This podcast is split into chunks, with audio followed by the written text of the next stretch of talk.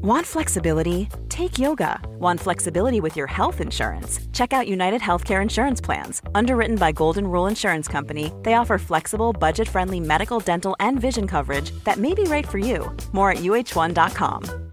Hey, I'm Ryan Reynolds. At Mint Mobile, we like to do the opposite of what Big Wireless does. They charge you a lot, we charge you a little. So naturally, when they announced they'd be raising their prices due to inflation, we decided to deflate our prices due to not hating you. That's right. We're cutting the price of Mint Unlimited from $30 a month to just $15 a month. Give it a try at mintmobile.com slash switch. $45 upfront for three months plus taxes and fees. Promo rate for new customers for limited time. Unlimited more than 40 gigabytes per month. Slows. Full terms at mintmobile.com. Do lytter podcast for Third Ear. Det her afsnit berører emner omkring selvmord. Hvis du er i krise eller har tanker om selvmord, så sig det til nogen. Der er hjælp derude. Kontakt livslinjen.dk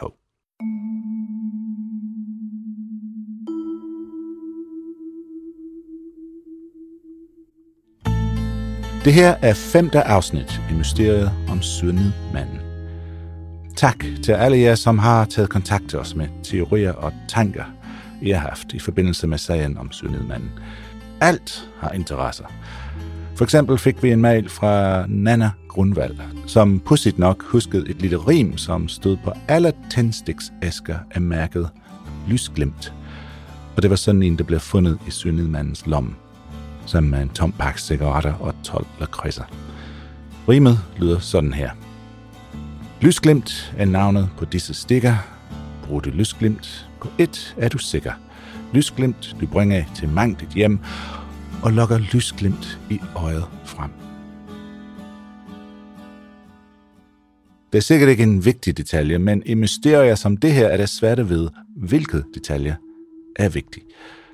Det er derfor alt har interesse.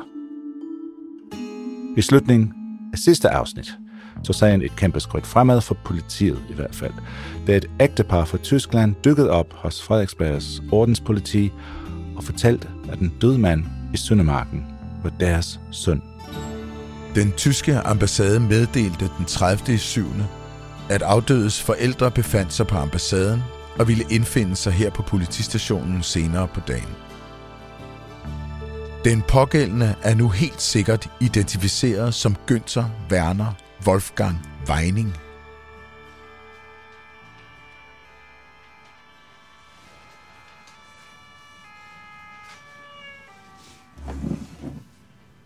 På Frederiksberg Politigård sidder forældrene til Günther Werner Wolfgang Weinig.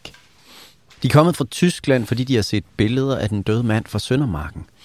Og de er overbevist om, at det er deres søn. Det er den 30. juli 1973. Det her er første og eneste gang, Frederiksberg politi taler med Gønters forældre. De starter med at vise dem de billeder, de selv har taget af den døde mand i ligehuset. Efter de forviste billeder, særligt med det med A markeret, genkendte de Günther Weining. De kan også genkende alt det tøj, han blev fundet i. Helt ned til de dueblå sokletter. De fik derefter forvist beklædningsgenstande med videre. Alle beklædningsgenstande genkendte de som tilhørende Günther Weining. Ægteparet fortæller, at de bor i Baden-Baden i det sydlige Tyskland. Far er maskiningeniør, og mor arbejder som hjemmehjælper. Og deres søn Günther, han er gået på universitetet, og så er han rejst til Duisburg, 400 km nordpå for at arbejde. Om sønnen fortalte de, at han var sports- og kemilærer ved det matematiske naturvidenskabelige gymnasium i Rheinhausen ved Duisburg. Günther var 34 år gammel, og han boede sammen med sin kæreste i en lejlighed inde i Duisburg. Han boede sammen med en kvindelig lærer. De var ikke gift, men de havde boet sammen et stykke tid. Hans forældre har ingen idé om, hvordan Günther er endt i København. De mente ikke, at han nogensinde skulle have været i Danmark, eller i øvrigt kendte nogen her. Det er dog ikke helt umuligt, at han har været i Danmark før. Günther havde en stor passion, der gjorde, at han rejste en del i hele Europa. Han havde været medlem af en faldskærmsudspringer-forening, og som sådan været i flere lande, men de havde som nævnt aldrig hørt, at han skulle have været i Danmark. Forældrene havde et tæt forhold til deres søn, fortæller de. De synes, de kender ham godt, de har fulgt med i hans liv, kender til hans hverdag. I øvrigt oplyste de, at de som regel var sammen i ferierne, og uden for denne tid stod de i jævnlig telefonisk forbindelse. Så det kommer som et kæmpe chok, da deres søn pludselig en dag forsvandt. Det var hans kæreste, der ringede og fortalte, at Günther var væk, og hun ikke anede, hvor han var. Det er over et halvt år siden nu. Den 21. januar havde de afhørte og samleversken anmeldt Günther Weinings bortgang til politiet i Duisburg. I al den tid, han har været væk, har forældrene selvfølgelig spekuleret meget over, hvad der er sket med ham. Men de er aldrig kommet frem til noget, siger de. De kunne ikke angive nogen grund til, at han var bortgået.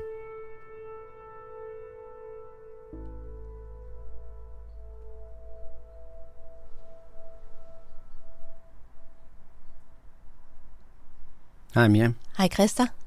Du er tilbage, Ja, jeg er. og det er det jo fordi, at vi har fundet ud af, at cyanidmanden, at han var tysker. Ja. Og ja, så er du jo ligesom vores tyske forbindelse her på 30'er. Ja. Hvis du har fulgt med på 30'er, så har du måske hørt Miriam Arns stemme før. Hun var med til at lave den serie, der hedder Konspirativ Kærlighed. Om et trekantsdrama imellem Stasi-agenter. Og hvis der er spor, der skal følges i Tyskland her på 30'er, så er det Miriam, der gør det. Du har været på at prøve at finde ud af, hvem han var. Mm-hmm. Günther Werner Wolfgang Weining. Ja. Weinig hedder han faktisk. Weinig. Ja, altså man staver det med G.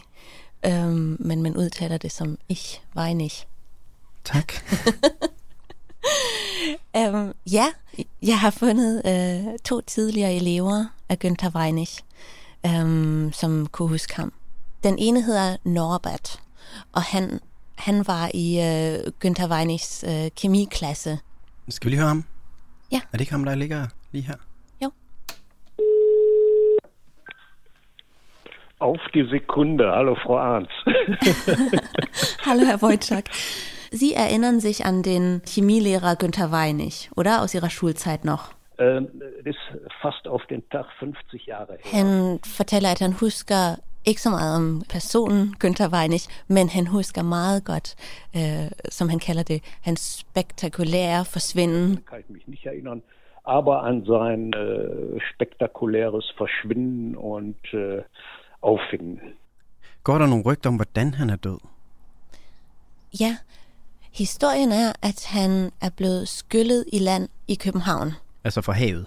Ja, Okay. fra havet. Men det hedder også, at det var selvmord. Gesagt, er sei tot in Kopenhagen angeschwemmt worden und äh, man sprach davon Selbstmord. Det hed bare blandt eleverne, at han var blevet skyllet i land i København. Han var død, og det var selvmord.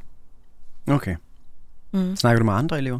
Ja, så snakkede jeg med en anden, der hedder Gustaf. Ja, in der Schule war ich äh, unter anderem auch in der Chemie-Sammlung tätig und da habe ich wohl den Gustaf og Günther Weinig har, har en forbindelse øh, med det samme, da de møder hinanden, fordi øhm, Günther Weinig kommer oprindeligt fra Baden-Baden i Sydvesttyskland. Og det gør Gustavs familie også. Så Gustav vælger at invitere Günther Weinig med hjem til at drikke eftermiddagskaffe med sine forældre. Han tager læreren, gymnasielæreren med hjem Ja, til forældrene. Sødt. Ja, og øh, så snakker de om, om, om Baden-Baden, og det synes øh, Günther Weinig åbenbart er meget hyggeligt. Also ich hatte den Eindruck, das war ein sehr umgänglicher Mensch. Er war sehr sportlich, äh, sehr sympathisch. Um, han siger, at han er sød og rar, sympatisk, meget afslappet, um, og så siger han også, at han er meget atletisk bygget. Yes, det har jeg jo også læst Mm-hmm. i øh, retsmedicinernes rapport. Ja. Lægens bygning er meget kraftig, atletisk, med ret korte lemmer og veludtalt muskulatur. Har han kunne, altså som kemilærer, har han kunne få fat i cyanid på gymnasiet, tror du? Altså, jeg har prøvet at undersøge det, øh, og først spørge på gymnasiet. Øh, mm. Gymnasiet kunne ikke sige noget om det. Der var, der var ikke nogen, der stadigvæk arbejder der, der arbejdede dengang og sådan noget. Men øh, eleverne siger, at de er ret sikre på, at øh, man at han kunne få fat i cyanid som kemilærer. Øhm, den ene sagde, at der var et øh, giftskab på kemilaboratoriet, som lærerne havde en nøgle til, og hvor, hvor der var alle de her farlige stoffer i. Er der nogle af gymnasieeleverne, der snakkede om, altså var, var han deprimeret? Virkede han, virkede han som en selvmordskandidat? Nej, der var ingen, der, der sagde det. Altså, Gustaf han siger jo, han virkede meget glad og afslappet og sådan noget.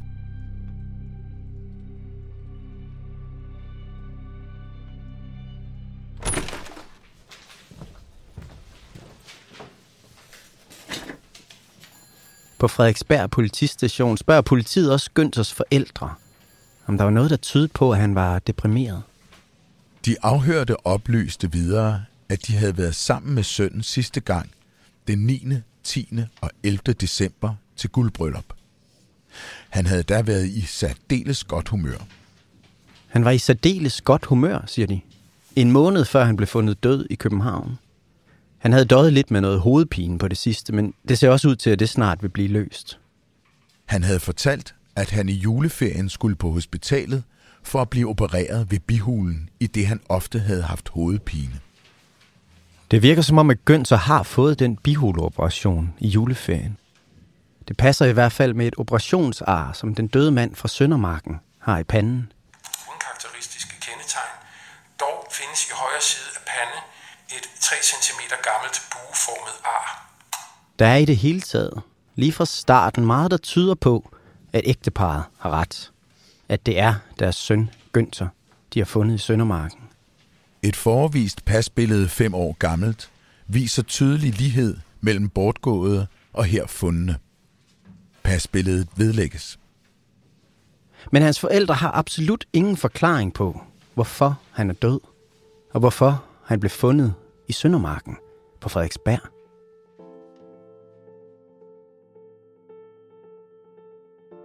Miriam, Ja, Christa. ved du noget om Gønters forældre? Ja, jeg ved, at de begge to er døde i dag og ligger begravet på kirkegården i Baden-Baden. Samme kirkegård, hvor øhm, Günther også er begravet. Aha. Ja. Altså da de flytter ham fra Frederiksberg. Ja, præcis. Flytter urnen. Mhm. Okay, så, så de er væk i dag. Ja. Er der andre? Altså, har du fundet andre, der kendte ham? Ja, jeg har faktisk fundet hans kæreste fra dengang. Eller forlovet. Hende, som han boede sammen med, da han forsvandt. Nå, er de forlovet? Ja. Og du har fundet hende? Øh, jeg snakkede med hende i telefon, men hun ville desværre ikke optages. Øhm, hun blev faktisk meget berørt, da jeg ringede til hende, øhm, fordi hun siger, at hun har lagt alt det her bag sig, at det var en forfærdelig tid, da mm. Günther forsvandt. Men hun snakkede med mig i telefonen, og han, hun svarede på nogle spørgsmål. Okay. Mm-hmm. Hvad fortalte hun om deres forhold? Jamen, hun sagde, at det, var, det havde været et godt forhold. De boede sammen i Duisburg. Hun var selv gymnasielærer, men på et andet gymnasium. Jeg tror, hun er nogle år yngre, end han var. Var de lykkelige sammen? Det tror jeg, de var. Det, det sådan, sådan lød det i hvert fald. Ja, hun fortalte om en sød ting, det var, at de tog ud øh, til flyvepladsen sammen jævnligt, hvor han, han var oppe og springe ud af, ud af flyvemaskinen med sin faldskærm. Klart. Og øh, hun var ofte med og hjalp ham med at pakke faldskærmen ned, inden han skulle op og hoppe ud. og han ville gerne have, at hun også prøvede det. Øh, og hun var med op i flyveren en dag, men så turde hun ikke. og det blev han lidt ked af over, siger hun. Um, Ja. At hun ikke ville være med til det. Så ville gerne have delt det her faldskærmsudspring med hende. Ja, men det gjorde de jo på en måde. Så der var ikke noget i deres forhold... Altså, der var ikke noget galt, når du snakker med hende. Nej, det var der ikke. Nej. Nej.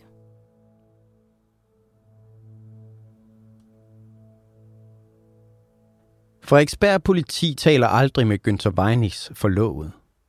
Hvilket godt kan undre mig lidt. Jeg vil tro, at det var relevant, når hun er den sidste kendte person, der har set ham i live. Men i politirapporterne står der kun, hvad hun har fortalt til Günthers forældre om den dag Günther forsvandt. Den 10. januar var juleferien slut, og sønnen skulle have været mødt kl. 11.30.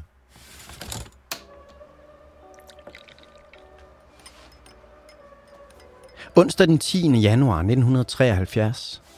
Det starter til Sydenlandet som en helt almindelig dag. Det her er seks dage før den ukendte mand bliver fundet død på Frederiksberg. Günther drikker morgenkaffe med sin kæreste i lejligheden i Duisburg, før de to skal møde på arbejde. Hans samleverske var gået hjemmefra samme dags morgen kl. 08.00, og der havde da intet usædvanligt være at mærke på nu afdøde.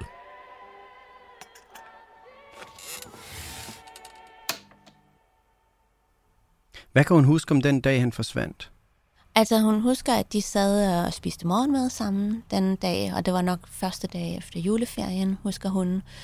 Og så huskede hun, at det var Günthers mors fødselsdag den dag, og han skulle ud og bestille blomster til moren Ja. øh, den 10. januar. Og alt var helt normalt den morgen. Den her morgen er helt almindelig. Den er helt almindelig. Er der noget, der tyder på, at han er på vej afsted på en rejse den her morgen? Nej, det er der overhovedet ikke. Han er ikke ved at pakke sin kuffert, eller... Nej. Og hun, hun fortæller heller ikke om noget, der, der mangler fra lejligheden. Det tror jeg, hun vil have opdaget. Um, Ja, hvis han havde pakket en taske med en masse tøj i. ja, Hmm. Kan hun huske, hvad for noget tøj han har på? ja, ja, det kan hun. Uh, hun siger, det var en hvid trøje og en lys trenchcoat, som han havde på den morgen. Ja, og det er også det, han bliver fundet i i København. Seks dage efter. Den dødfundne er iført cremefarvet cotton coat, cotton coat, cotton coat. hvid rib rib strikket rullekravsvætter. Ja, det er jo lidt... Uh, man kunne jo tænke, at han så måske slet ikke havde noget øh, bagage med, eller andet tøj med. Måske havde han bare det tøj med Ja. sig. Ja, det kunne man godt tro. Så han skal købe blomster til sin mor. Og så skal han på, på, på job bagefter. Mhm. Det er det, der skal ske den morgen. Ja.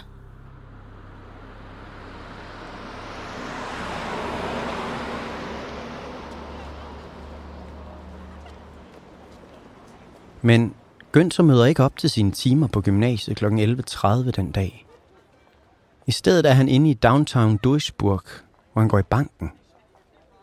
Det er senere oplyst, at han den 10. i første hævede 500 D-mark på sin bankbog i Duisburg. 500 D-mark. I 1973, det er faktisk en hel del penge.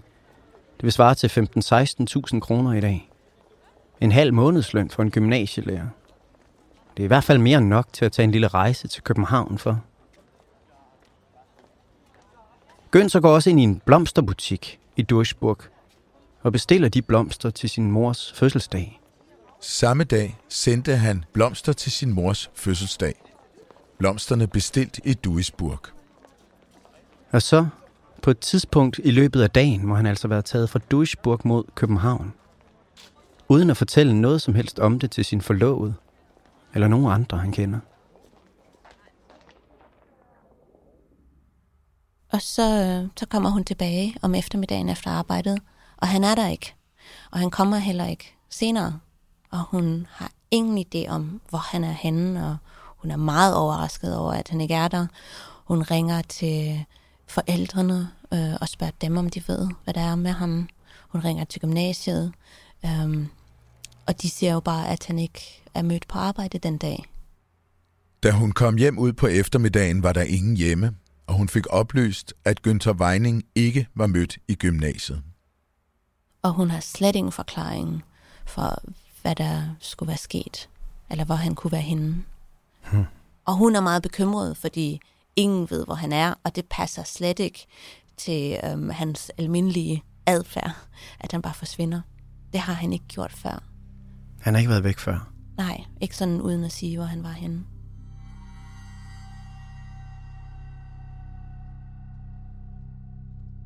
Dagen efter ringer Günther faktisk til sit arbejde og siger, at han ikke kommer de næste par dage. Den 11. i første fik hun af gymnasiet oplyst, at Günther Weining havde telefoneret og sagt, at han ville lade høre af sig senere på ugen. Men han fortæller ikke noget om, hvor han ringer fra, eller hvorfor han ikke er mødt på arbejde. Og Günther ringer aldrig tilbage.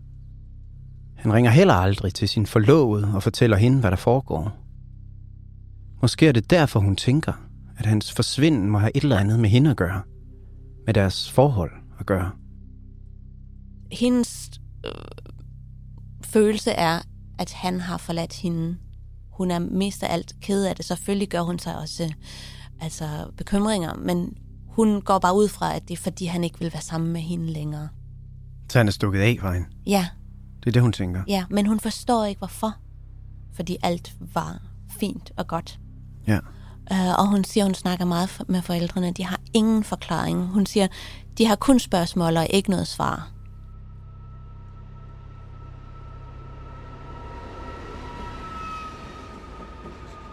Jeg ved ikke, hvordan Gønser kommer til København. Måske tager han toget. Der går i hvert fald et tog fra Duisburg over Hamburg til København. Det tager han 8-10 timer. Jeg ved, at Gønser har sit pas med på rejsen. For det pas viser han, da han tjekker ind på et hotel den 11. januar i København. Han havde legitimeret sig med pas.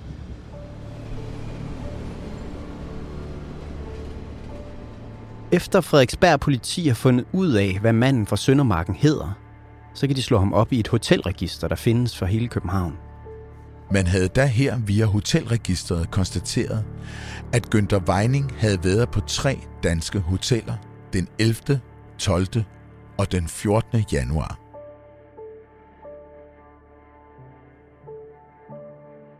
Günther er i København i fire dage, kan de se. Men de kan se, at han har boet på tre forskellige hoteller. Og så er der en nat, hvor ingen ved, hvor han har sovet. Men han har altså skiftet hotel hver dag. Han sover kun én nat hvert sted. Der er ikke nogen af hotellerne, der lagde mærke til, om Günther havde bagage med sig. Men han har ikke lavet noget ligge på nogen af værelserne. Ingen af stederne havde han efterladt noget.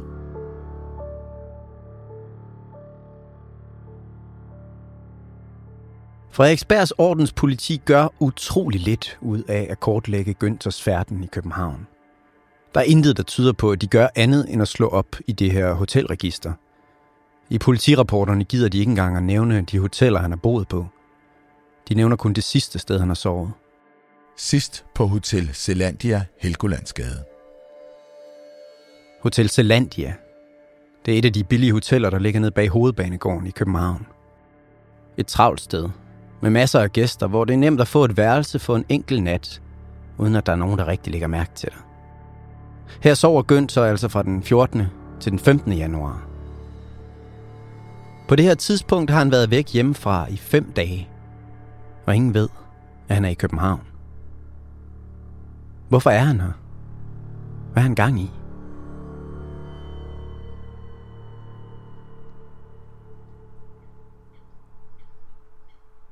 København? Har han en forbindelse til København? Ved hun det? Nej, det ved hun intet om. De har aldrig været i København sammen, siger hun. Øhm, Har han talt om København? nej, Nej. aldrig nogensinde. Okay. Så hun har ingen forklaring på, hvordan han er endt i København? Nej, slet ikke. Alt omkring Günthers rejse til København er et mysterie. Det eneste, vi kan vide med sikkerhed, det ved vi fra de ting, Günther har på sig. En papirpose mærket Liberty chokolade. En tom cigaretpakning mærket Players 20 styks. Han må have købt nogle cigaretter på et tidspunkt. Og han må have købt nogle lakridser og nogle tændstikker. Og så ved vi, at han har brugt næsten alle de 500 D-mark, han havde i Duisburg. I hvert fald har han kun nogle få danske kroner tilbage i sin pung, da han bliver fundet. Danske kroner 11,65 bestående af 1 10 kroneseddel, 6 25 øre, 3 5 øre, 1 hollandsk 10 cent. Jeg ved ikke, hvad Günther har brugt sine penge på. 500 D-mark. Det kan han veksle til ca. 2.000 kroner. På det her tidspunkt koster et hotelværelse nede bag hovedbanegården, hvor han har boet, maks 50 kroner per nat. Og et måltid mad på Vesterbro, det koster en 10-20 kroner. Så 2.000 kroner brugt på 5 dage. Han må have levet ganske godt for dem. Eller også har han brugt pengene på noget andet. Jeg ved det ikke. Men jeg ved, at på et tidspunkt, sent på natten eller tidligt på morgenen den 16. januar, der drikker han syrenid blandet op i en væske, sikkert i alkohol, og så dør han i den kinesiske pavillon i Søndermarken.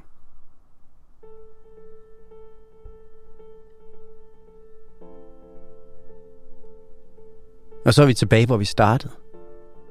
Men nu har den døde mand i Søndermarken fået et navn. Günther Werner Wolfgang Weinig. Og med det navn er Frederiksberg politi mere sikre end nogensinde på, at det her, det er selvmord. Det er også det, Günthers forlovede for at vide. Ja, altså den officielle forklaring er jo, at han har begået selvmord. Det er det, hun får at vide Ja, det får hun at vide. af politiet. Ja. Og hvad tænker hun om det? Selvmord. Altså, hun siger, at hun har ingen forklaring på, hvorfor han skulle have begået selvmord. Hun forstår det overhovedet ikke. Hun siger, at han har ikke gjort nogen antydninger, eller han havde ikke været forandret i dagene, inden han forsvandt. Uh, hun siger, at hun faktisk går i terapi på et tidspunkt, fordi hun leder, hun, hun fortvivler nærmest ved spørgsmålet om, hvorfor han har begået selvmord. Hun har ingen forklaring på, Hun har- hvorfor han skulle have taget livet af sig selv. Slet ingen.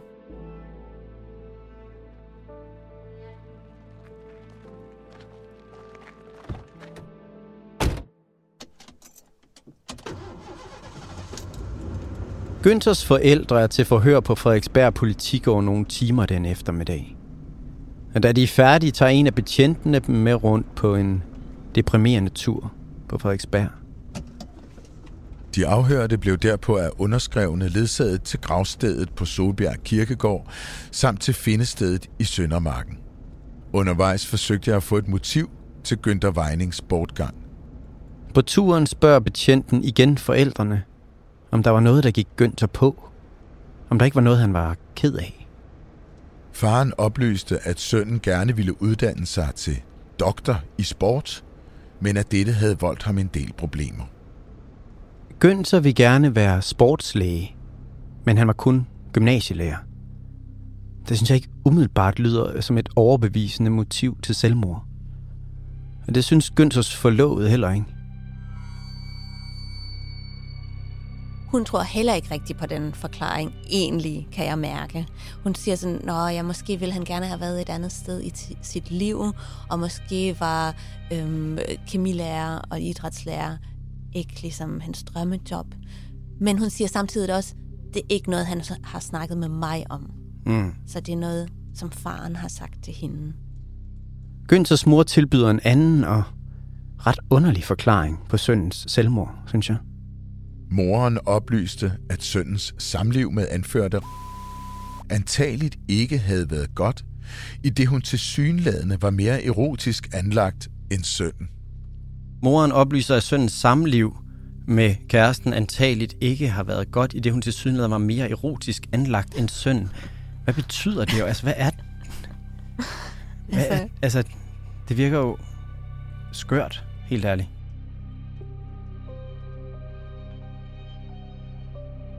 Der står ikke mere om Günther og hans forlovedes erotiske samliv i politirapporterne. Og jeg aner ikke, hvor Günthers mor har de her oplysninger fra. Det lyder ikke umiddelbart som noget ret mange yngre mænd vil tale med deres mødre om. Men Frederiksberg politi, de spørger ikke ind. De er bare glade for at få et motiv til deres teori om selvmord, virker det til. Disse to ting til sammen kunne muligvis være motivet til selvmord. Altså, at han er ikke blevet doktor i sport, står der, og så er hans øh, kæreste mere erotisk anlagt end han er. Disse to ting til sammen øh, kunne muligvis øh, være motiv til selvmord. Det tror jeg altså ikke på. Nej. Det synes jeg lyder som en to mærkelige grunde til at tage livet af sig selv, helt ærligt. Det gør det også, ja. Og, og kæresten øh, her siger jo også, at øhm, hun har ligesom affundet sig med, at hun aldrig nogensinde får et svar på, hvorfor han har begået selvmord. Og derfor blev hun så nødt til på et tidspunkt at lægge lov på alt det her med Günther. Øhm, så siger hun, ja, hvad, hvad ved man egentlig om et menneske, som man lever sammen med? Ja. Og det, det, det er der, hun sluttede telefonsamtalen. Ja. Så hun har affundet sig med, at hun ikke finder en forklaring. Ja, det har hun. Det blev hun jo nødt til for at overleve. Ja. For at komme videre.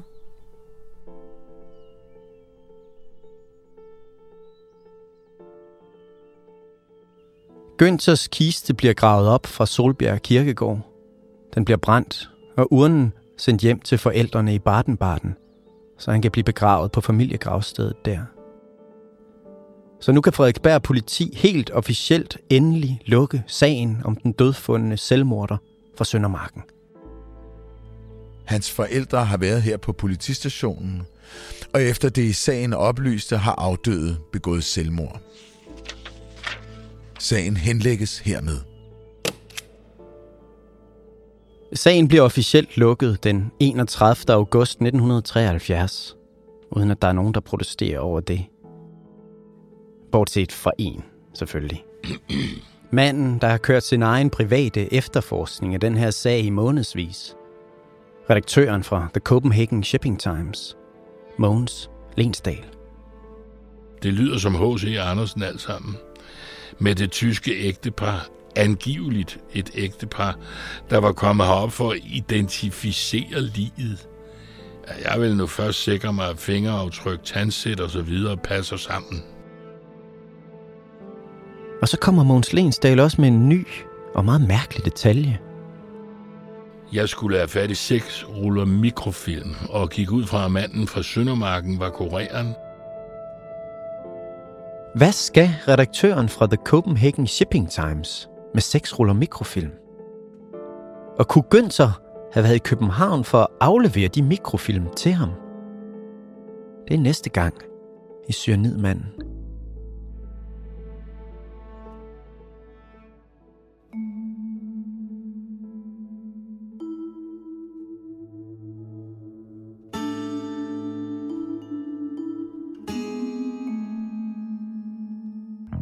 Femte afsnit af Synedman var researchet og skrevet af Christa Molsen med kæmpe hjælp fra Miriam Arns.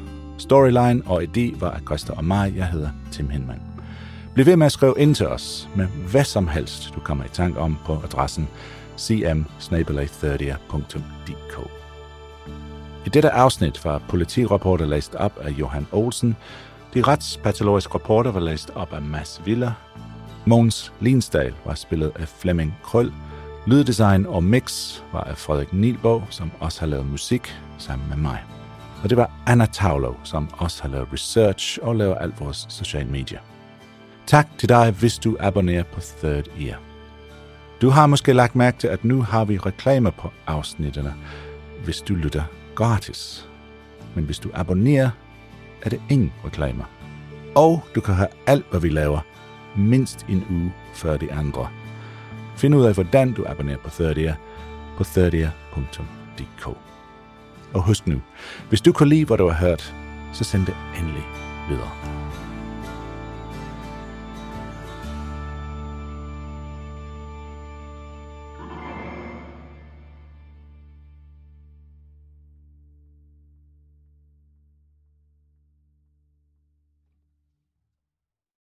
Kom med på en rejse fra Colombia til Vendsyssel med guder, advokater og en vampyrblæksprutte. En virkelig miljøkrimi, hvor superskurken tjener milliarder på sine ofres lidelser, og samtidig fører en retssag, så forbrydelserne kan fortsætte uden konsekvenser. Hør podcastserien Retten til floden på Miljøbevægelsen Noras kanal Jord i hovedet på din foretrukne platform.